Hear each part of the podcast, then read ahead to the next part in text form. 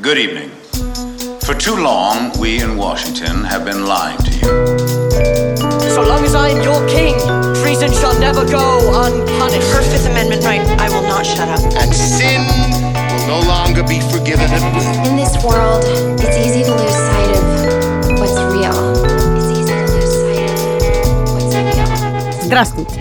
Это подкаст «Дело случая». Каждую неделю на примере фильмов и сериалов мы обсуждаем, как меняется этика. Я Катя Крангаус, и сегодня на связи из Армении, из города Дилижан, мой соведущий. Андрей Бабицкий, здравствуйте. Я надеюсь, вы меня слышите. Я далеко, но я тут. И сегодня мы поговорим на тему, которая... Обычно мы обсуждаем темы, которые вечные на материале каких-то самых свежих фильмов и сериалов. А сегодня мы обсуждаем тему, которая почему-то приобрела актуальность острую в самые последние годы и месяцы, как мне кажется. Ну, хотя она тоже вечная. На материале самых разных фильмов и книг, довольно старых в частности. И говорить мы будем, во-первых, о лжи и правдивости, чего вообще плохого во лжи. А во-вторых, и это гораздо более важная часть нашего разговора, о том, что вообще мы можем знать о мире, об окружающей реальности, о том, насколько Знаем ли мы что-то наверняка? хоть что-то, врут ли нам наши глаза и уши постоянно или нет. Вообще, можем ли мы в этом мире постправды и искажения памяти быть хоть в чем-то И уверены? если мы не можем, то как это должно влиять на наше поведение и наше отношение к поступкам человеческим. И мы начнем с фильма, который такой старый, что его даже не заспойлеришь как следует, с великого Gaslight 44 года, потому что от названия этого фильма возник целый термин – gaslighting. Очень популярные в последнее время. между Да, и сюжет, ну, по крайней мере, важная часть сюжета состоит в том, что женщина, влюбившаяся в некоторого мужчину, выходит за него замуж, она увозят, прячет в некотором смысле от общества, они живут в доме таком довольно герметичном и, и не общаются вовне.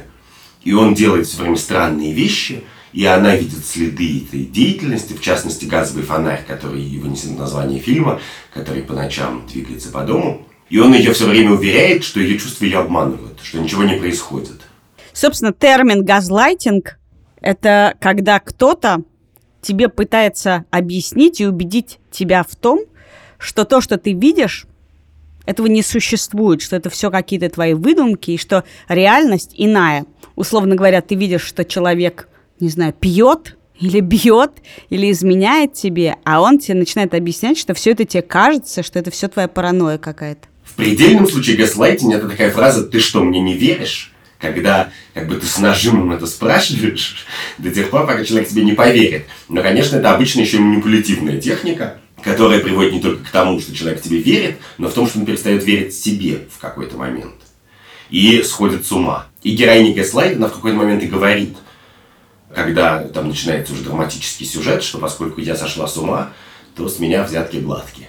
Но вот мне интересно, что эти оба термина, и gaslайтинг, и постправда, они появились более-менее одинаково. И это какой-то появился культ правды. А ты знаешь, что я э, отношусь к правде не как к очевидному добру, но вот эта э, идея, что есть какая-то правда, и к ней надо относиться одинаково, и ее нельзя искажать, она для меня удивительна в вопросах, э, в которых этой правды на самом деле Не нет. может быть. Не-не-не. С одной стороны, есть какие-то... Да, есть какие-то фактические вещи, да. Если ты кого-то убил, то это некий факт. Он либо есть, либо его нет. Но, например, есть огромная область вещей, как то человеческие отношения, и вообще отношения, и мысли, и какие-то события, к которым идея существования единой правды неприменима. Про это есть э, хороший сериал «Affair», где историю адюльтера рассказывают со стороны двух семейных людей, которые вступают э, в связь. И мы видим, что даже диалоги люди могут слышать по-разному, даже какие-то события, кто вообще-то кому первый подкатывал и как это произошло, люди видят абсолютно по-разному. А, а значит, этой правды не существует. Но, в принципе, кто кому первый подкатывал, всегда люди видят диаметрально противоположным образом. Но это действительно... В этом я с тобой соглашусь, что удивительно мы с одной стороны настаиваем, и сейчас это очень распространенная и, редко дебатируемая тема, что надо быть правдивым, а с другой стороны мы все чаще сталкиваемся с ситуациями, когда в ответ, может быть, на это требование оказывается, что просто нет правды, что ты просто не знаешь, где ее взять, что как происходит какая-то ситуация, в которой ты просто, ты не, ты не можешь описать просто. Ты не можешь в двух словах сказать, произошло вот это. Ну а давай начнем все-таки наш экскурс в спойлеры. Не очень сейчас пока что интересный, потому что это будет спойлер старого знаменитого фильма «Гудбай, Ленин», который рассказывает одна из главных сюжетных линий, в общем, главная, состоит в том, что там есть пожилая героиня, которая впадает в кому как раз в тот момент, когда падает Берлинская стена, и к тому моменту, когда она выходит из комнаты, там, через 8 месяцев, жизнь полностью поменялась. А она всегда верила в идеалы Восточной Германии. Для нее, считают ее младшие родственники, встреча с реальностью будет катастрофой, она ее не переживет. И поэтому они придумывают такое шоу Трумана, такую схему по ежедневному обману ее. Они берут западно-немецкую еду, западно-германскую, упаковывают в старые коробочки, они одеваются в старую одежду при ней, они даже симулируют а, вещание восточно-германское и всячески ее обманывают. А когда там она случайно видит через окно огромную рекламу Кока-Колы, то они как раз-таки занимаются газлайтингом и уверяют ее, пытаются уверять, что это обман. Вот как ты относишься к этой ситуации? Это вроде как и манипуляция, а вроде как и видишь ради высоких целей. Я, как ты знаешь, отношусь к манипуляциям вообще-то совсем неплохо. Я считаю, что врать нехорошо в очень конкретных ситуациях. Было или не было. Совершил человек убийство, там, украл он что-то, или там, сделал что-то конкретное. А здесь, честно говоря, для меня не совсем ясна концепция правды. Что, что такое правда, которая здесь нарушается? Условно говоря, когда у тебя маленький ребенок, и у него умирают родители, ты же говоришь ему какие-то вещи, не обязательно, не знаю, что они теперь сидят на облачке, но на вопросы, э, там, не знаю, встретитесь ли вы когда-нибудь, ты же не отвечаешь ребенку, нет, ты никогда их не увидишь, они умерли. А где они сейчас? Под землей. Мы их закопали, зарыли в землю и прибили гвоздями в гробу. Ты этого не говоришь. Нарушаешь ли таким образом правду? Нет. Безусловно, ты близким людям выстраиваешь некоторый, некоторый мир. Ну, подожди секунду. Да, муж не говорит жене, я сегодня тебя разлюбил, или я сегодня смотрел на кого-то и думал, что у нее ноги посимпатичнее. Нет, мы всегда манипулируем правдой. Здесь мир изменился, но у них есть возможность для этого человека держать этот мир, и для нее этот мир правда. Окей, подожди, но тут есть несколько вопросов, можно их задам? Во-первых, считаешь ли ты, что ложь умолчанием и ложь заявлением – это принципиально разные вещи? Что произнести активную ложь – это хуже, чем солгать умолчанием? Нет, не считаю. А, окей. А второй вопрос такой, что когда вот мы это все делаем, или как в сериале «Друзья», когда родители сказали Россу и Монике в детстве, что их собачку увезли на ферму, вот, и потом оказалось, что Моника в это не верила в ту же секунду, а Росс в это верил в 35 лет, став доктором палеонтологических наук, и для него это была травма во взрослом возрасте. Когда такое происходит, то ты считаешь, что человек, который врет, который создает иллюзорный мир, он это делает ради себя или ради того человека, которому он врет? Нет, смотри, я считаю как раз, что люди э, гораздо ответственнее должны подходить ко всем словам. И это касается не только лжи и правды, потому что считаю ли я, что какая-то правда, сказанная человеку когда-то, может его травмировать много лет спустя? Конечно, считаю. Значит ли это, что не надо говорить человеку правду? Нет, надо. Да, про это есть там целая дискуссия про факт усыновления. Да, и весь мир пришел к тому, что нельзя скрывать от человека, от ребенка, что он был усыновлен.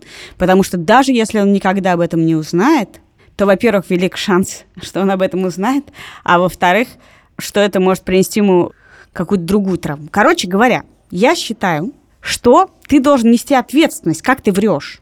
Да? Детям врут, например, про смерть, очень аккуратно, так, чтобы правда становилась им известна, то есть это вранье уменьшалось, соответственно, их взрослению и возможности перенести сознание этой правды.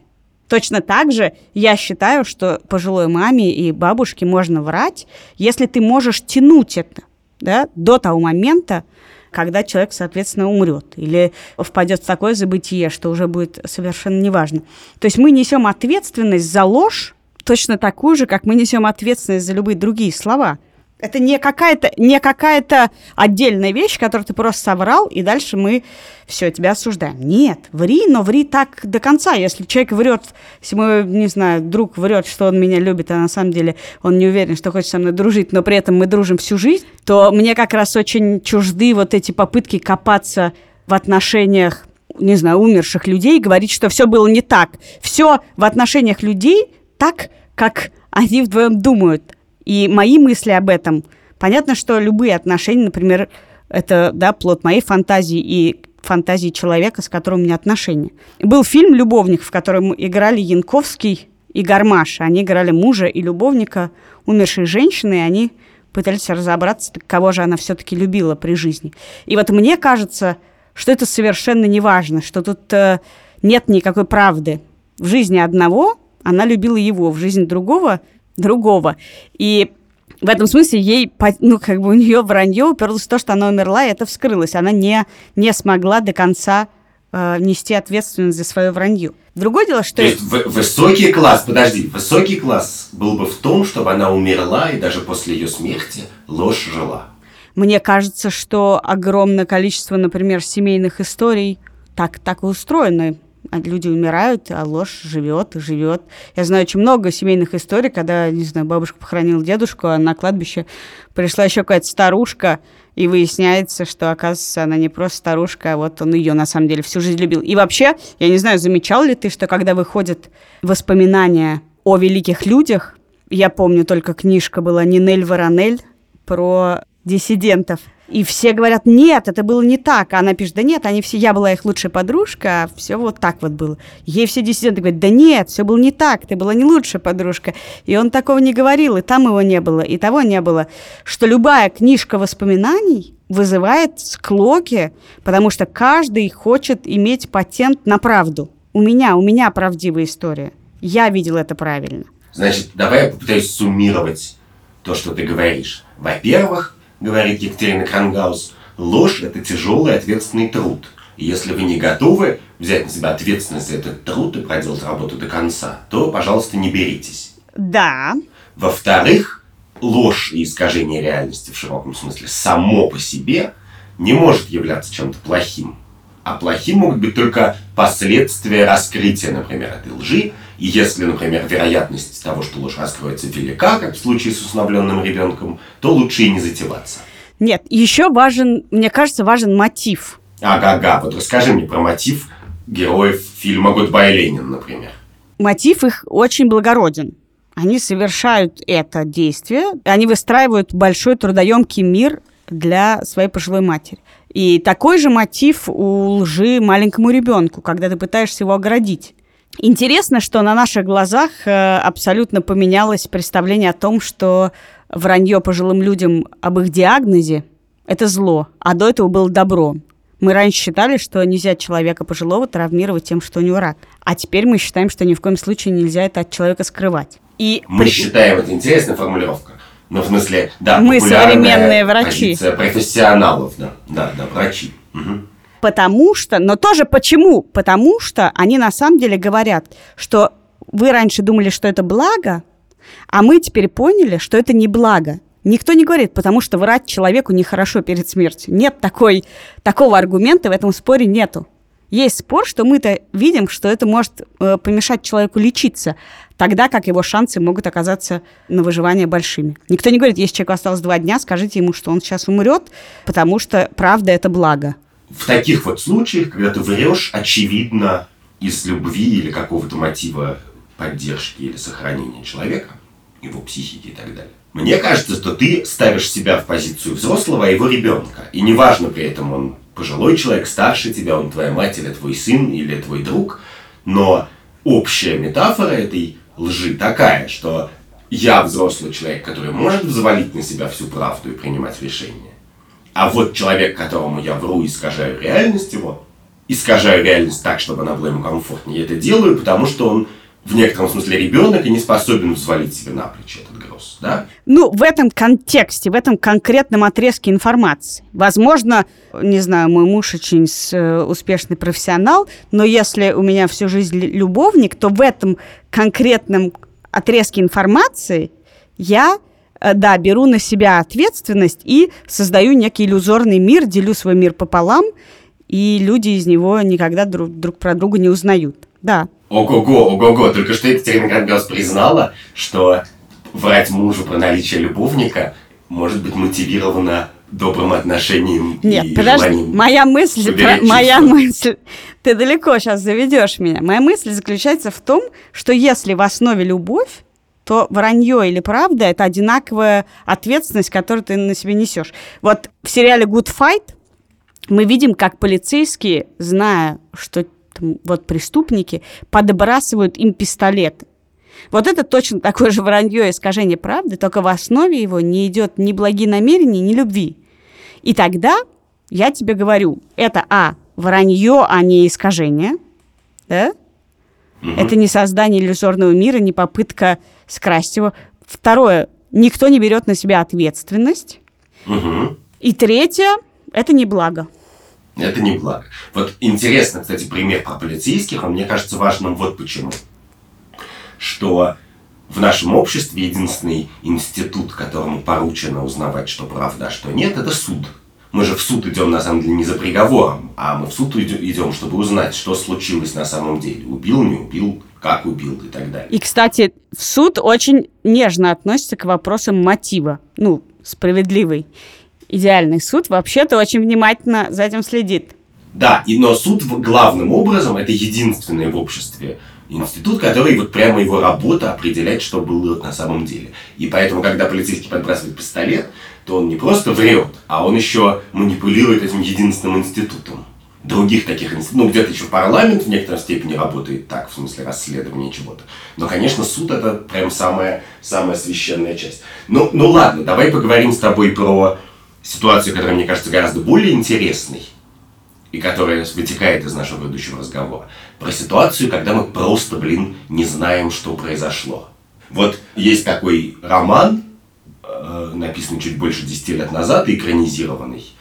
Написан он был Иэном Макьюином, а экранизирован, не помню кем, но с Кирой Найтли. Как все фильмы про Англию, там Кира Найтли играет румяную девушку со сложной жизнью. Ничего Вот. себе румяная, там довольно бледна полфильма.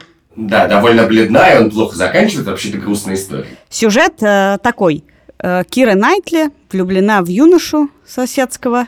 Э, у них случается неловкий роман, а маленькая ее сестра, которая наблюдает за этим со стороны и не понимает, что такое секс, видит какую-то странную сцену, очень пугается, а потом пропадает еще одна героиня, и когда ее находят чуть позже ночью, то маленькая девочка, как-то переварив весь ужас сексуальной сцены, которую она увидела до этого, показывает полиции, что эту пропавшую девочку изнасиловал возлюбленный Киры Найтли.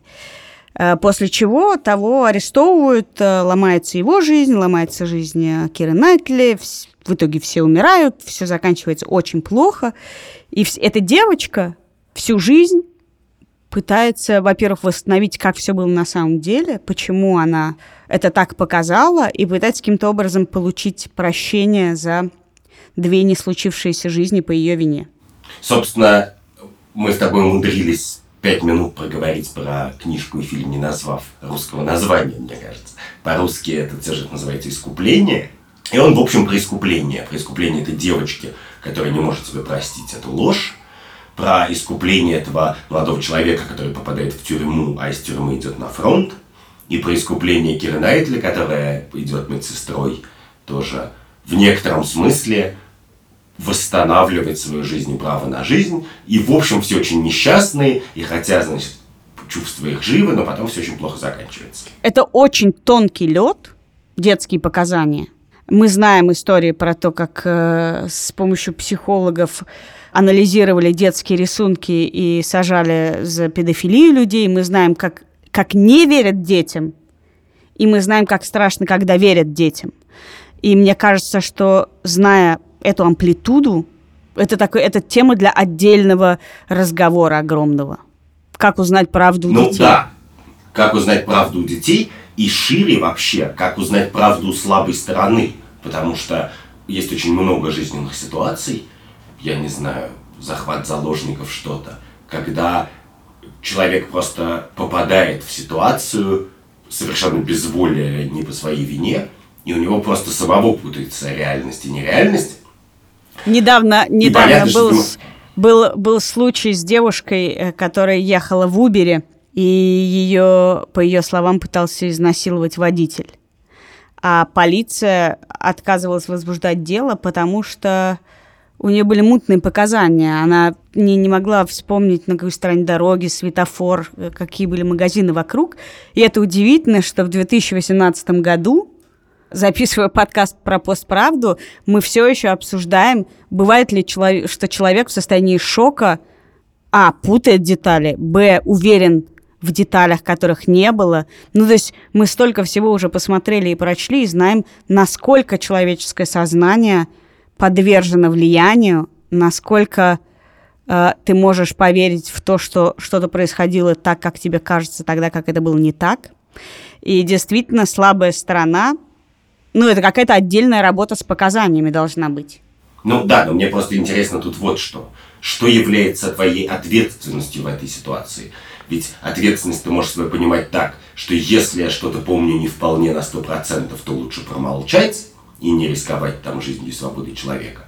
А можешь понимать так, что если я видел что-то похожее на преступление, то промолчать значит оставить его безнаказанным. И в некотором смысле, когда ты сталкиваешься с такой ситуацией, когда ты не, не, не, не герой этой ситуации, а ты ее видишь со стороны, то ты в некотором смысле сам становишься судьей. В тот момент, когда ты решаешь вообще говорить или не говорить, определяет вообще эта история, имеет какие-то перспективы развития, наказания и возмездия или нет. Слушай, но ведь... э, Ответственность это вообще жутко тяжелая. Просто я хочу сказать, что на самом деле это очень-очень-очень тяжело и трудно. Ну, ведь мы все Вот, с тобой да, да, это да. знаем по расставаниям любовным, да, когда люди ссорятся, Знаем, или по рабочим, по рабочим расставаниям. Когда ты слушаешь две стороны, и, например, они обе тебе милы, то есть ты заранее доверяешь обеим сторонам, и ты видишь абсолютно не связанные друг с другом истории. Начальник тебе говорит, насколько бессмыслен, бессодержателен и спутанно сознание сотрудника, которого он только что уволил, тоже, например, твоего приятеля. А твой- и ты веришь, потому что знаешь, что он человек хороший, но бестолковый. А твой приятель говорит, что с этим начальником невозможно ни о чем договориться. Он, э, не знаю, не подходит к телефону и все время перебрасывает ответственность на других за любую ошибку. И ты понимаешь, что и этот прав. И в этом смысле ровно поэтому все кейсы he says, she says, да, она сказала, он сказал, в суде требуют еще каких-то доказательств. Например, что есть несколько says'ов, да, есть несколько людей, которые не связаны друг с другом и свидетельствуют об одном и том же преступлении. Но вот, кстати, про это есть поразительная история, которая не вполне из кино или книжного сюжета. Но поскольку все участвующие в ней лица прославились в кино, то, в принципе, можно считать ее произведением искусства само по себе. Это история про Вуди Аллена. у которого есть бывшая жена Мия Фэрроу, которая до Аллена была еще женой сенатора, и сама актриса, и героиня фильмов Аллена, и Аллен выдающийся режиссер, и все это очень киношная история. Но дочка Мии Дилан Фэрроу и Мия обвиняли много лет Аллена в том, что однажды, в начале 90-х она и годов, дочь Алина, она он- также установлена Аль- Да, Алленом. да, да, да, да. Он приставал к своей дочери Дилан, сексуально харассил ее. Да, интересно, что ее брат Рон Фэрроу, который впоследствии станет автором расследования про Харви Вайнштейна, некоторое время выступал с критикой поведения Дилан и отговаривал Это ее от, э, от, э, да, от э, того, чтобы заниматься этим делом. И мне, я с ним брала интервью после истории про Харви Вайнштейна, и он э, э, рассказывал, как, он, как ему стыдно за то, что он когда-то ей не верил, а теперь-то он понимает, что жертве надо верить всегда. Вот. Про жертве надо верить всегда. Ну давай я расскажу эту историю, потому что она совершенно фантастическая. И вот некоторое время назад еще один член этой большой семьи, у Мии Ферро огромное число детей, и часть из них приемных, и тоже усыновленный сын Вуди Аллена, Мозес Ферроу, Собственно, родной брат Дилан. да, написал текст, который абсолютно переворачивает эту историю. Текст, из которого следует, что Мио Ферроу происходит из семьи, где всегда царили обман и насилие, что она совершенно задавила, подавила и избивала своих детей и довела их до состояния абсолютного, тотального послушания, и они боялись сказать хоть что-то поперек ее фантазий, что в тот вечер, в который, как считается, это произошло, Мозес его описывает, в доме было 15 человек, и некоторым из них было специально сказано не приглядывать за Алленом, потому что к тому моменту Аллен уже женился на их старшей приемной дочери, ее старшей приемной дочери. В общем, это совершенно какая-то невероятная история, в которой, во-первых, все очень странно себя ведут, но с одной стороны, а с другой стороны, внутри одной семьи есть две картины мира, которые просто совершенно полностью противоречат друг другу, совершенно как в кинофильме Usual Suspect. Просто Вот смотри, есть Да. судебное дело, и судебное дело не может основываться на одном источнике, да, на одном свидетеле. Просто она говорит, что так было. Судебному делу требуются хоть какие-то еще доказательства. А есть несудебная сторона дела и вообще несудебные ситуации э, искажения реальности вплоть до количества людей в доме. Вот тоже пример. Сейчас громкий. На «Медузе» вышла статья про буллинг, про известную московскую школу опять. И журналистка вспоминает, как ее травили одноклассники. Она встречается со всеми одноклассниками, в том числе встречается с директором школы, чтобы обсудить, почему они так делали и, и почему все так вышло. И есть реакция на эту статью, я видела несколько, про то, что это, это все не так. В этой школе все не так. Это очень хорошая школа, директор не такой, и в школе такого не бывает. И вот мне интересно вот что, почему в ситуациях, которые не касаются суда, да, где нету статьи прям какой-то конкретной, мы не можем Мгм. признать две правды. Что этот директор очень хороший директор, и этот директор, который в каком-то ином восприятии допускал травлю. В ситуации э, семьи Ферру Аллен зло и исчадие ада, а в другой э, стороне этой истории Мия Ферру зло и исчадие ада. Почему наше сознание не может допускать двух правд абсолютно противоречивых? Вот истина одна, а правд полно. Так же всегда объясняли все. Нет, ну, до каких-то пределов может быть, но просто от рассказа Мозеса Ферроу, а он, кстати, еще стал семейным терапевтом. Он сейчас семейный терапевт. А поскольку эта история случилась 26 лет назад, кажется, то там все уже выросли и сделали карьеру довольно Но важно, что и Мозес был довольно маленький в то время, которое он описывает в своем тексте тоже. Да, но старше, чем Дилан. Но нет, я про то, что от этой истории волосы дыбом встают. И ты можешь говорить две правды, но все-таки в тексте Юли Дудкиной, это она написала текст про буллинг, там это не такой кошмар. То есть это ужасная история, выдающаяся тем, как Юля разговаривает со своими бывшими обидчиками и так далее. И они, в общем, не такие уже и обидчики, конечно. Там самое удивительное, конечно, в этом тексте еще, что им и стыдно, но они при этом... У них есть своя правда, Да, потому да. что в этот момент они переживали, многие из них, какую-то свою боль. Они были жертвами, их травили либо дома, либо какие-то другие одноклассники. Да-да. И они как бы совсем не со зла. Они, ну, Юль, ну, как бы э, все побежали, и я побежал вот так вот. Ну, понятно, что там много... Но это не выглядит как такая ужасная ситуация, когда я закрываю глаза на секунду и представляю, что все, что написал Мозес Ферроу про его жизнь, правда, а это прямо... Его текст совершенно мне напомнил этот фильм Хичкока просто, Gaslight. Просто, То есть конечно, ты веришь, то есть ты веришь. Мозесу. Понимаешь, проблема не в том, верю ему или нет. Хотя, конечно, я стал сильно меньше верить э, из, э, стороне Ми Ферро. А в том, что я в некотором смысле чувствую теперь какую-то идиотскую обязанность как-то к этому отнестись. Понимаешь, мне кажется, что в этой истории, Андрюш, важно то, что я не знаю, что там произошло, и мы никогда не узнаем о том, что там произошло на самом деле, доподлинно. Но я думаю, что Дилан абсолютно убеждена в том, что насилие над ней было. И мне кажется, что это важно. И вообще в отношениях с жертвами, да, когда говорят, почему мы не, ну, она как бы, она же могла быть сама виновата, она же могла сама спровоцировать, она же сама дура, она же сама начала травлю, она ты-ты-ты-ты-ты, что какой бы ни был контекст, суть в том, что человек в этот момент верит в то, что, а, все было так, и б, это приносит ему чудовищную боль.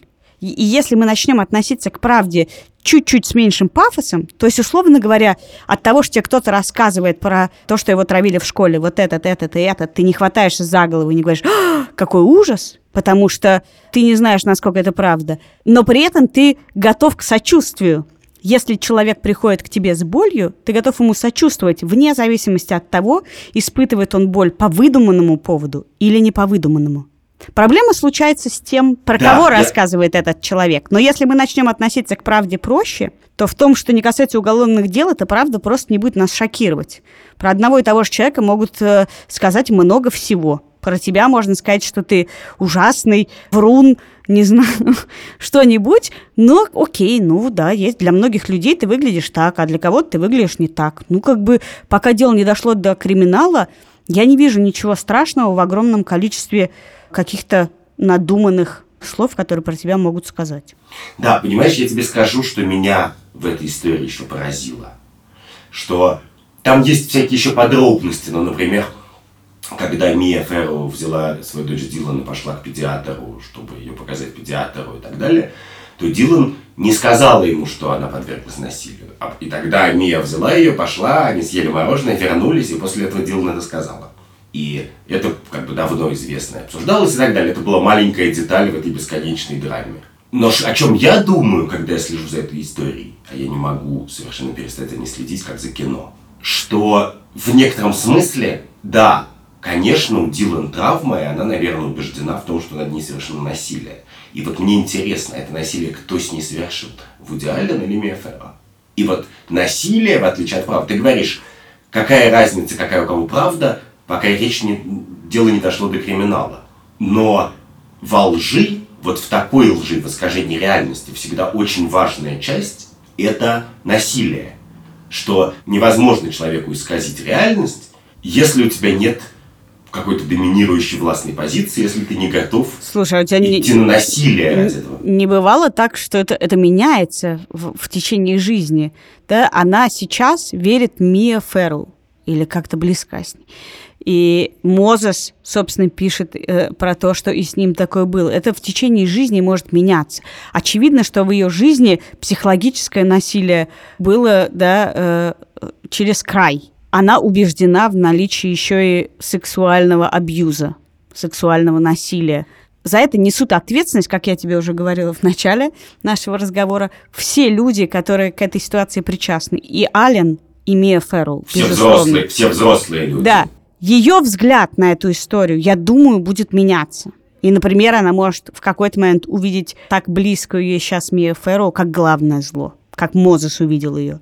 А Рон Ферроу, который сначала считал, что его отец Вуди Аллен ничего такого не делал, сейчас, например, проклял Вуди Аллена и ни- ни- никак с ним не контактирует, но очень близок с Мией. Я думаю, что как раз именно потому, что люди меня, и мы знаем, что у людей очень меняется это, то во всем, что не касается судебных дел, для меня это не так важно. Ну ладно, согласимся, что прав бывает много, но про насилие еще мы еще поговорим, и про то, какое это имеет отношение к лжи и к искажению реальности. Подожди, проблема же возникает тогда, когда выбор этой правды, выбор одной правды, основанный на детских словах, меняет э, жизнь в корне, да, когда людей сажают э, на основании детских показаний, когда э, людей убивают и так далее, и так далее, да, избивают, когда многое может пойти не так.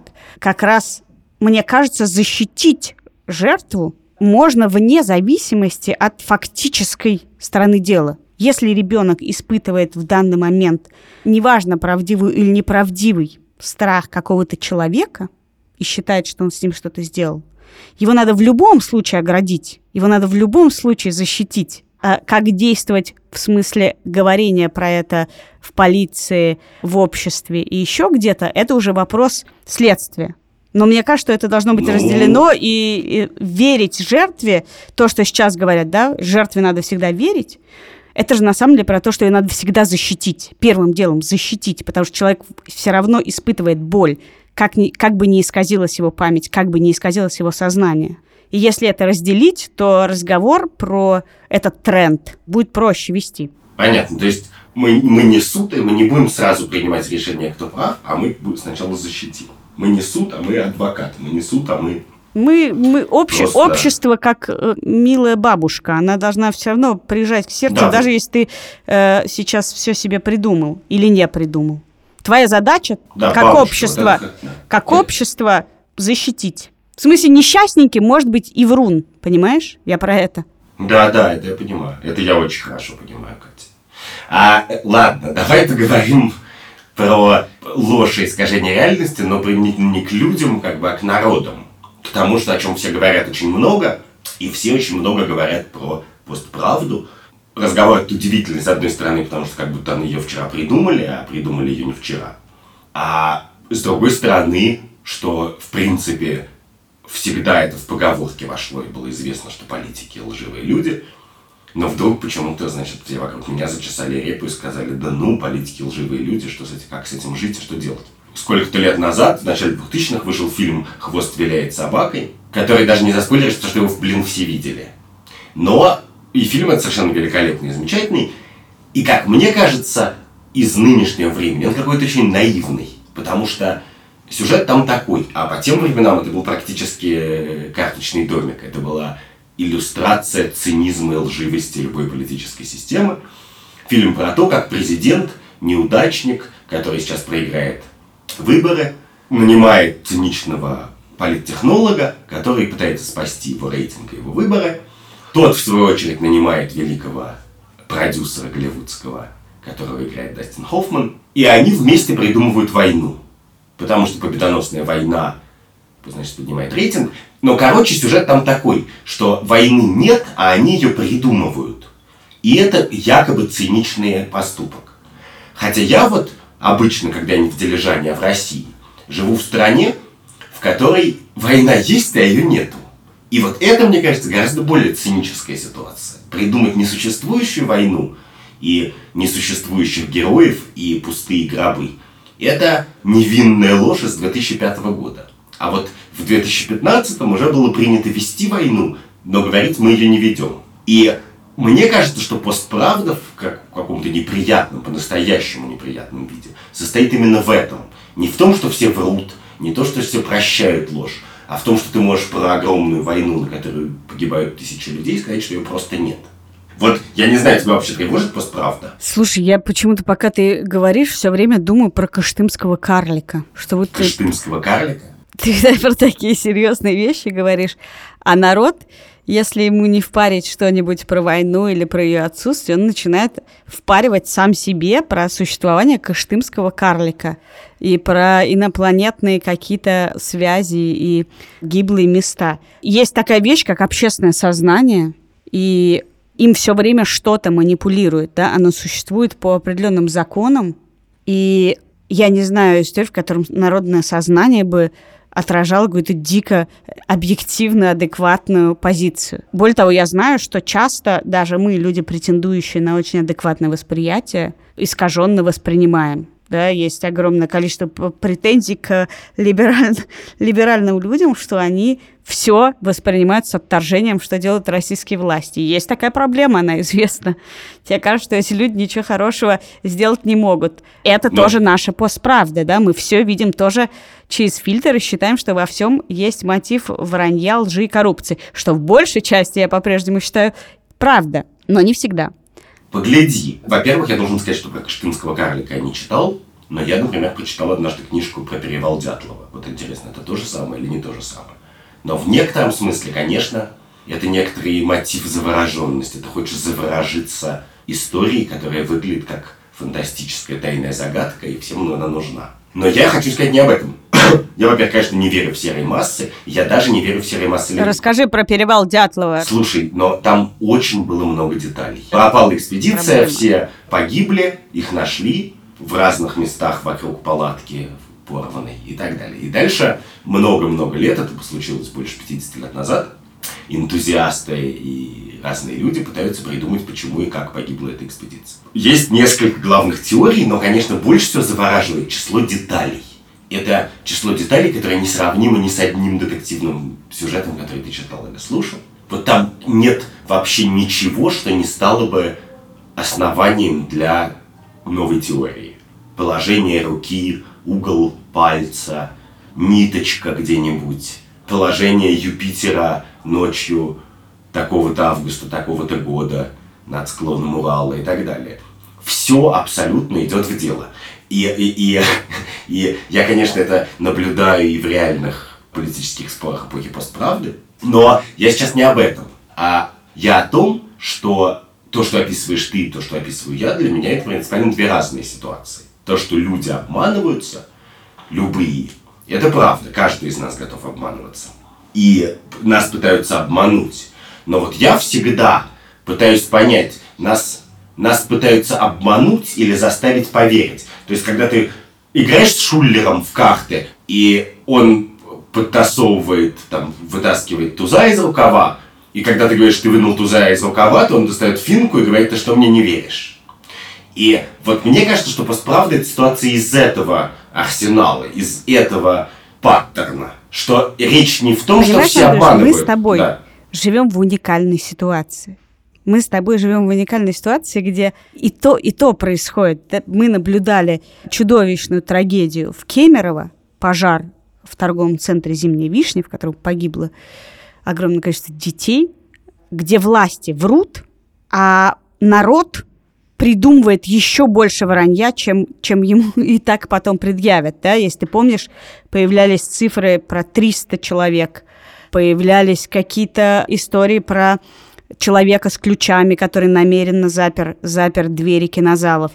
Появляются еще более ужасные детали про тайные автобусы с трупами и так далее, и так далее, на фоне того, что мы и так услышим циничное вранье, но просто в меньшем объеме. Это разного статуса ложь. Мне просто кажется, что есть род ситуаций, и, и государство их порождает в огромном количестве, в которых не могут не возникнуть манипуляции, вранье, лицемерие и все это. И в этом смысле очень важно существование, условно говоря, СМИ, которые как бы отрезвляющие должны действовать на каждого конкретного гражданина. Потому что, в принципе, по устройству своему эта ситуация всегда порождает вранье, мифологию, те самые выкрученные пальцы, людей с ключами и наклоны головы. Они всегда будут, и ими всегда будет манипулировать тот, у кого есть такая возможность. Ну, то есть это такая постправда, которая неизбежна. Да, но... А, и твой рецепт борьбы с... Ну, не борьбы, а жизни при этой постправде, как бы сосуществования с ней. Он примерно такой же, как и в случае с частной реальностью частной ложью. Когда ты говоришь, давайте не разбираться, где правда, а давайте будем нежной бабушкой, любящей. Или ты все-таки считаешь, что у тебя, например, как мы так получилось с тобой оба журналисты, у меня у тебя есть моральный императив с этим бороться и отрезвлять. Есть факти- фактические вещи, и тут очень понятно, как это отрезвлять, да? Ну, просто факты, док- доказательства, да, почему не может быть 300 трупов и так далее, и так далее. Но есть очень сложные вещи, и я как журналист не понимаю, как их отрезвлять. Фильм э, «Слишком свободный человек» про Бориса Немцова, который вышел э, недавно, и который сняла Вера Кричевская и Михаил Фишман, он абсолютно изменил мою постправду и мои воспоминания о Борисе Немцове, которого я, в общем, наблюдала по телевизору. Как ты тут развеешь? Как было или как не... Ну, как бы это бессмысленный разговор. Если тебе дают возможность увидеть те же события другими глазами, с другого угла, то вот, вот у меня сменилась одна одно воспоминание, одна картина воспоминания на другое. Хорошо это, плохо это, она правдивей, да нет, и тут не состыковки, и там не совсем реально. И на этом же построены все политические дебаты. Есть факты, которые ты можешь доказать. Все мысли, они дискуссионные очень. И дальше все зависит от того, э, убедителен ли ты или нет. При этом ты можешь быть злодеем, а может быть не злодеем. Ну, то есть, в широком смысле тебя не беспокоит мир постправды, потому что ты думаешь, что это не... Это, в общем, такой же мир, как вчера, позавчера и каждый день. Я считаю, что его законы не отличаются от э, не постправды. Мы преди- должны предъявлять к миру искаженной реальности те же принципы, которые мы применяли и раньше. Да, если ты говоришь о каких-то фактах, доказывай, э, неси ответственность э, и так далее, и так далее. Ну, ладно, а врать ради блага народного можно? Вот в Прусской академии наук в 18 веке был даже такой конкурс эссе. Можно ли врать народу ради блага народа? Про это есть целая наука, не знаю, поведенческая экономика. Она тебе врет, чтобы ты совершал выгодные действия. выгодны тебе самому. Выгодные тебе самому, потому что ты сам не сообразишь, тебя надо см- тобой надо сманипулировать, чтобы ты совершал э, разумные, не знаю, вложения в собственную пенсию. Короче, суммируя наш разговор, Екатерина Хангаус верит, что ложь абсолютно допустима, но это большой ответственный важный труд. Что реальность подвижна и неописуема, и в любой ситуации, когда у людей много правд, надо в первую очередь не думать, кто из них обладает финальной правдой, а просто посмотреть, чтобы они не страдали, и позаботиться о них. Да нет, Андрюш, я просто считаю, что недоказуемая ложь, то, что мы уже не можем проверить и дать однозначный ответ, не является ложью. А, соответственно, совершенно не надо ее так называть, потому что мы не можем этого доказать. Все, а дальше, значит, э, мы возвращаемся к просто фактам, к просто мнениям, и мы с ними должны взаимодействовать так же, как со всеми остальными. Не надо из меня делать потакателя врунам. Я думаю, что ты много раз уже наврал за этот час, что мы разговариваем. Так подожди, я же не говорил никаких фактических вещей. Вот я в Дилижане, в Дилижане, о чем я мог еще наврать? О возрасте. Ты- даже я думаю, что свои мысли, может быть, исказил, свои представления. И это тоже является манипуляцией. Но просто ты будешь нести ответственность перед нашими слушателями за то, что ты наговорил. И я, вне зависимости от того, насколько реалистично мы отразили собственные представления. И на этой оптимистичной ноте, на этой оптимистичной ноте мы с Екатериной пойдем дальше гнуть, гнуть свою правду каждый.